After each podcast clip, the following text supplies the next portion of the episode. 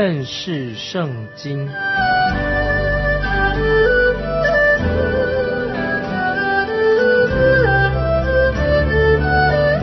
认识上帝的话，把上帝的话带到全世界。本节目是由认识圣经机构和环球广播电台联合制作，欢迎收听。亲爱的听众朋友，你好，欢迎收听认识圣经这个节目。我是麦基牧师。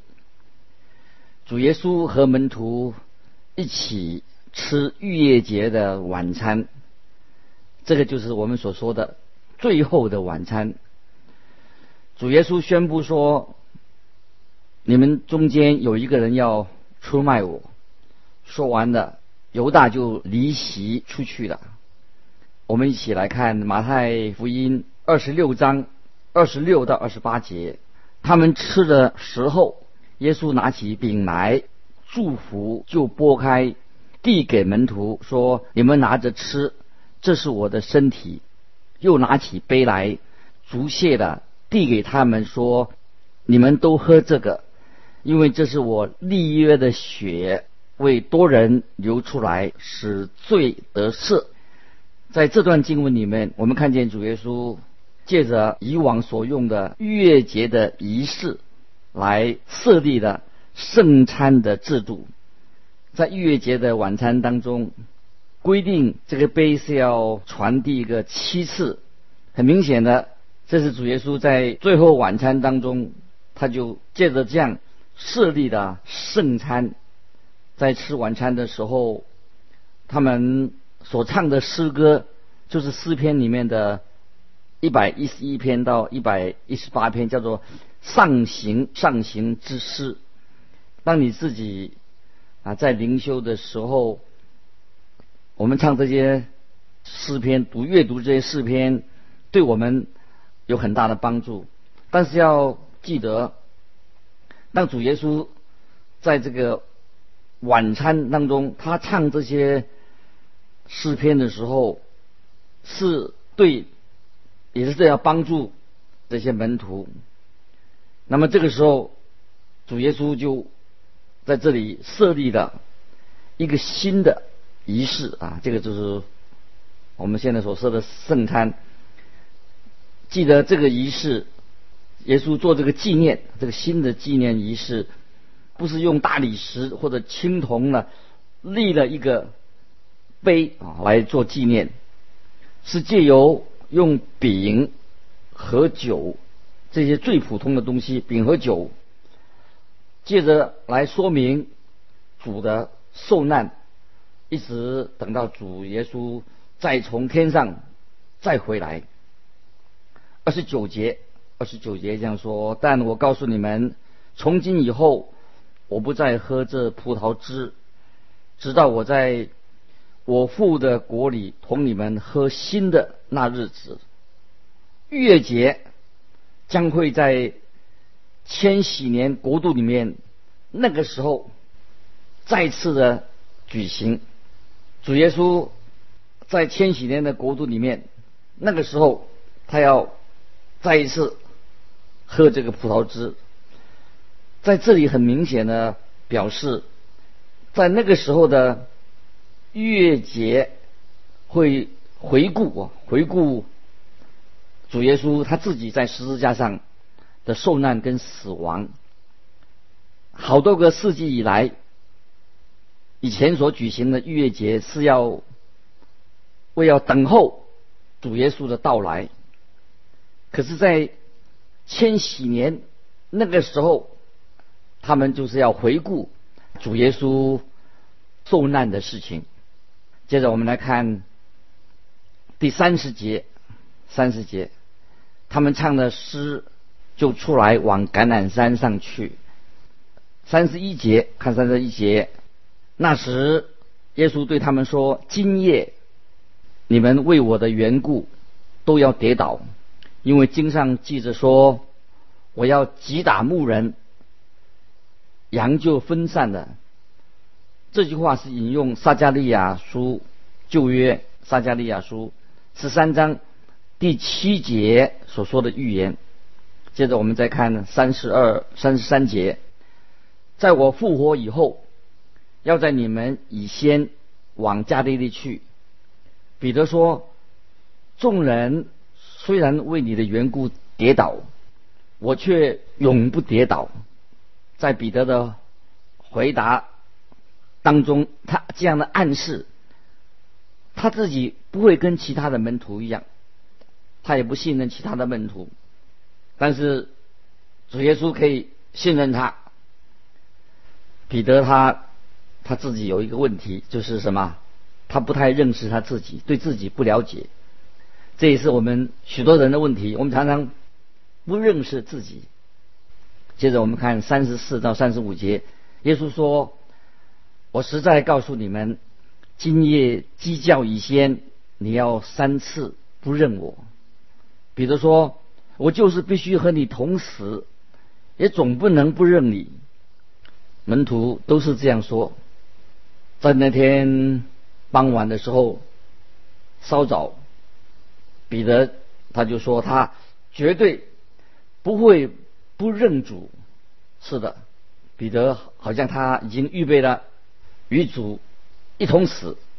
可是，在同一个晚上，在鸡叫。以先，彼得却否认主耶稣，不是只否认一次，而是三次的不认主。现在我们接着再来看三十六到三十九节，耶稣同门徒来到一个地方，名叫克西马尼，就对他们说：“你们坐在这里，等我到那边去祷告。”于是带着彼得和西比泰的两个儿子同去。就忧愁起来，极其难过，便对他们说：“我心里甚是忧伤，几乎要死。你们在这里等候，和我一同警醒。”他就稍往前走，伏伏在地，祷告说：“我父啊，倘若可行，求你叫这杯离开我。然而，不是照我的意思，只要照你的意思。”我们需要注意主耶稣在这里他所做的祷告。他说：“这杯，这个杯是指什么呢？是指他要在十字架上受难，指耶稣的十字架，也包含了这个杯代表我们世界上所有人的罪。这不是说到死亡的意思，不是说到死亡，也不是说到耶稣要受十字架的痛苦。”而且这个碑有更深的含义，这是我们很难去完全了解的。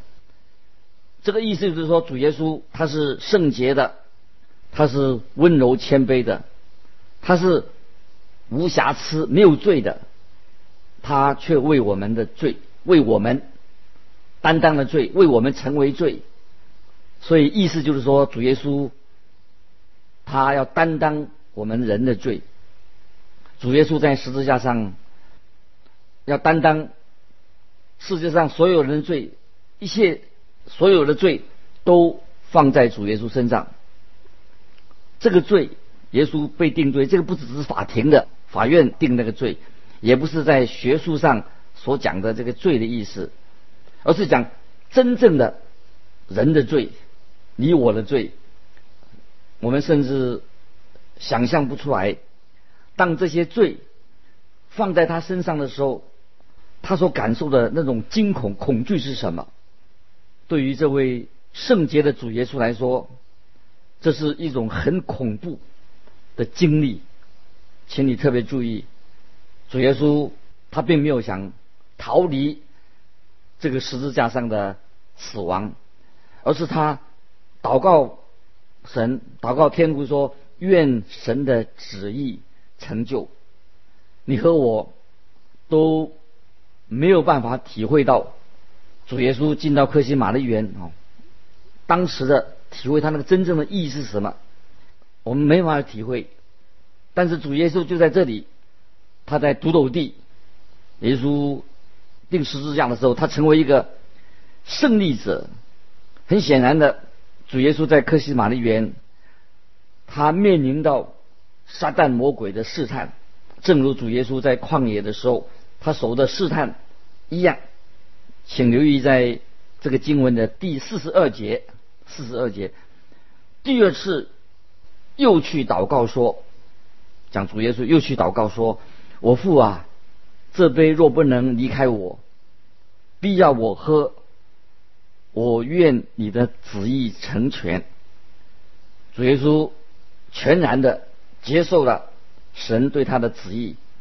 那有人说，主耶稣可以逃避。十字架，这是不对的，这不正确的。就主耶稣的他的人性，主耶稣他是人，他的人性而而说，对于所有世人的罪，都要归在放在他的身上，当然会令到他感觉到很恐怖、很厌恶。与此同时，就在这一刻当中，他想会躲开他，但是最后。他把他自己交托给给父神，他来成全了神在他身上的旨意。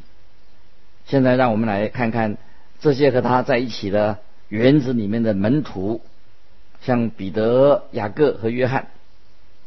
当主耶稣在第一次结束他第一次祷告的时候，他就回到他们当中，发现他们都睡着了。我们来看四十节、四十一节。来到门徒那里，见他们睡着了，就对彼得说：“怎么样？你们不能同我警醒片时吗？总要警醒祷告，免得入了迷惑。你们心灵固然愿意，肉体却软弱了。警醒的意思就是要保持清醒，要有警觉的意思，免得入了迷惑。什么样的迷惑呢？”到底谁要迷惑他们呢？就是魔鬼撒旦，魔鬼撒旦就在这个地方。很明显的，主耶稣刚刚和这些看不见的魔鬼正在交手。主耶稣在克西马的园里面，他战胜了这个仇敌魔鬼。耶稣在定十字架独楼地，他是一个得胜者。在克西马的园，主耶稣。也是得胜了，他打败那个恶者魔鬼。接着我们看四十二节，第二次又去祷告说：“我父啊，这杯若不能离开我，必要我喝，就愿你的旨意成全。”主耶稣愿意甘心乐意成就神的旨意。接着我们看四十三到四十五节，又来。见他们睡着了，因为他们的眼睛困倦，耶稣又离开他们去的。第三次祷告，说的话还与先前一样，于是来到门徒那里，对他们说：“现在你们仍然睡觉安歇吧。时候到了，人子被卖在罪人手里。现在你们仍然睡觉安歇吧。”在这里很清楚的，我们可以在这两节经文里面是有有一个时间的间隔。主耶稣不会叫他们现在去睡觉，然后又叫他们立刻的醒过来。这里啊有一段时间的间隔，门徒可以休息一下。他们实在是很需要休息。你看主耶稣是何等的体恤这些门徒啊身体上的需要。当他们睡了一阵子以后，接着我们就看四十六、四十七节，主耶稣说：“起来，我们走吧。”看呐，卖我的人进了。说话之间，那十二个门徒里的犹大来了，犹大来的，并有许多人带着刀棒，从祭司长和民间的长老那里与他同来。犹大。变成了主耶稣的仇敌。他曾经亲眼看见过耶稣行过许多的神迹，这些人也知道主耶稣有超自然的能力，他能行神迹，而他可能也会用这样的能力，所以他们来捉拿耶稣的时候，带着那些全副武装的人一起来，很可能所有的那些警卫队一起来要逮捕主耶稣。接着我们看四十八节，那卖耶稣的给了他们一个暗号，说：“我与谁亲嘴，谁就是他。你们可以拿他。”这个亲吻代表背叛的意思，背叛的亲吻是历史上最卑鄙、最肮脏的事情。接着我们看四十九节到五十节，犹大啊，犹大这个人，他随即到耶稣跟前说：“请拉比安，就与他亲嘴。”耶稣对他说：“朋友。”你要来做的事，就做吧。于是那些人上前下手拿住耶稣。这里我们看到亲嘴这个记号，可以说是接纳的，作为接纳的记号。这个亲嘴也可以代表是拒绝的一个信号。在整个事件当中，犹大对主耶稣献上这个背叛的。这个亲嘴是背叛的意思，这是在人类行为当中最卑鄙的、可憎的一种作为，因为他出卖耶稣。有些神学家认为，犹大会去背叛主耶稣，他认为这是一个注定的事情，没办法改变的，已经注定了。如果是这个样子的话，那么难道犹大只是一个机器人吗？他是机器人吗？我认为犹大他自己他不是一个机器人，他自己可以做决定是否他要背叛主耶稣，而且犹大也有很多的机会，他可以拒绝不要这样做，不要背叛主耶稣。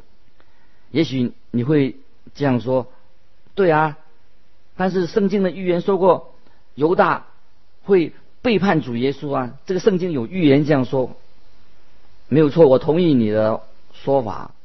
确实有这样的预言，而我们主耶稣，他也是预言指出这个叛徒就是犹大。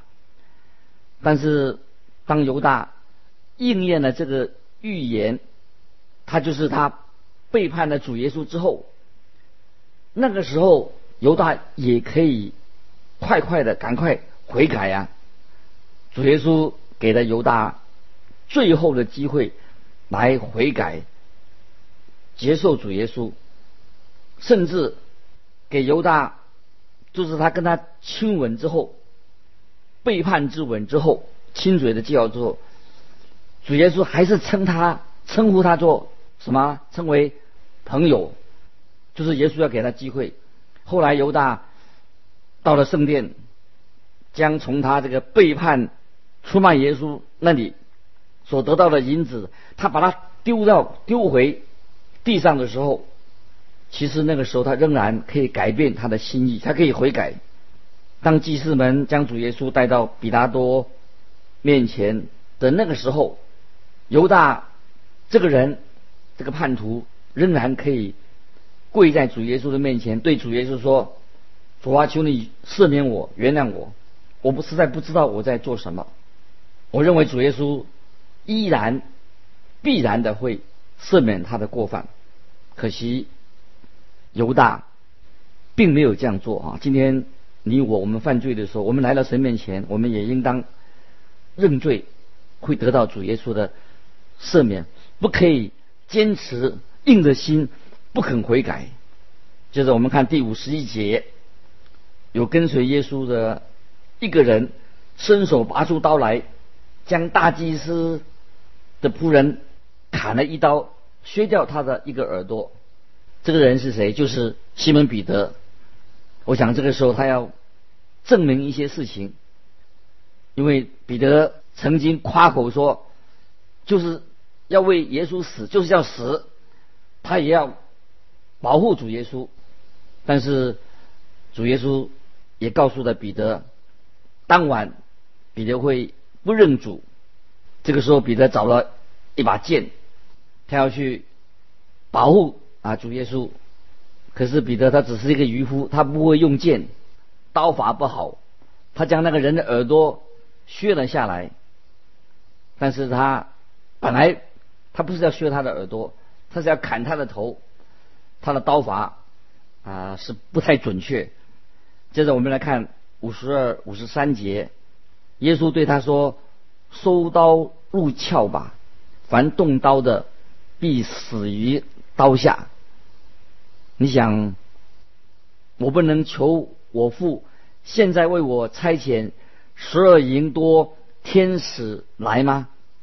意思就是说，彼得，我不需要你的刀，我不是来要对抗这些宗教领袖的，我来是要为世人的罪而死，要牺牲我自己的性命，为了罪人而死。接着我们看五十四节，若是这样。经上所说的事情必须如此的话，怎能应验呢？啊，这是五十四节。若是这样，经上所说事情必须如此的话，怎么会应验呢？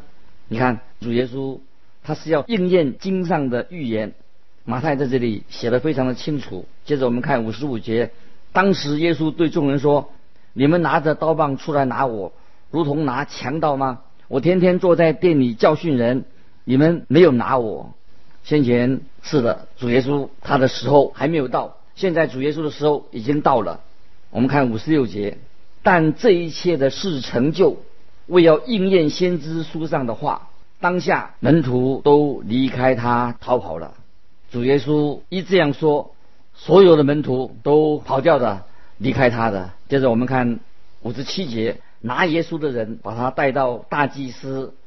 盖亚法那里去，文士和长老已经在那里聚会，他们是早有预谋这件事情。稍后我们会发现，大祭司盖亚法的岳父是整个事件是由他来主导的，他是幕后的黑手。但是主耶稣必须要被带到大祭司盖亚法的面前，受第一次的审判，因为宗教领袖要向当时的罗马官员。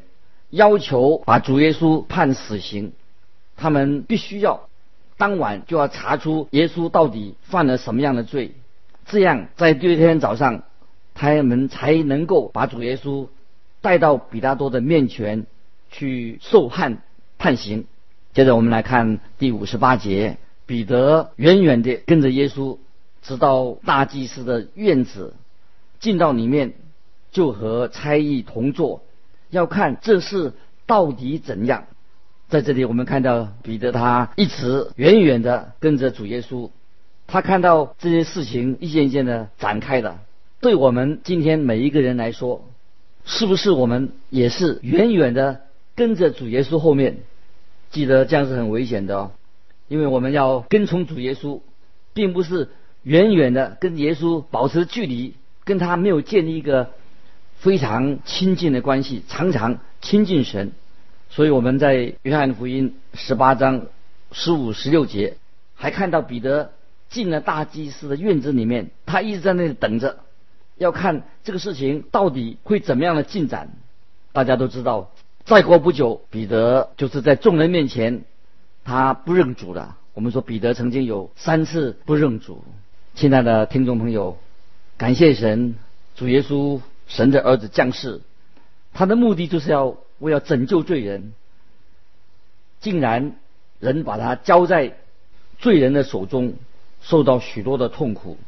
是的，因为神实在爱世人，对那些迷失的罪人，主耶稣要来拯救他们，叫一切信他的不至灭亡，反得永生。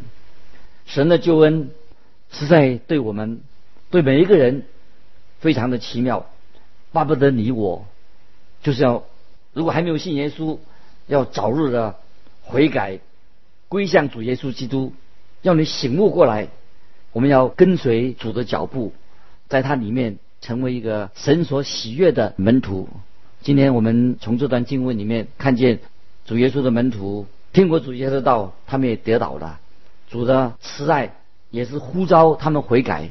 当今天神也是召我们每一个人在他面前要悔改归向他，知道神的爱对我们每一个他的儿女永远不改变，巴不得你在神面前也是有这样的心愿，来到神的面前，成为他所喜悦的门徒。今天我们到这里就告一段落。如果有什么你要分享的或者问题，欢迎来信寄到环球电台麦基牧师收。愿神祝福你。我们下次继续的分享马太福音。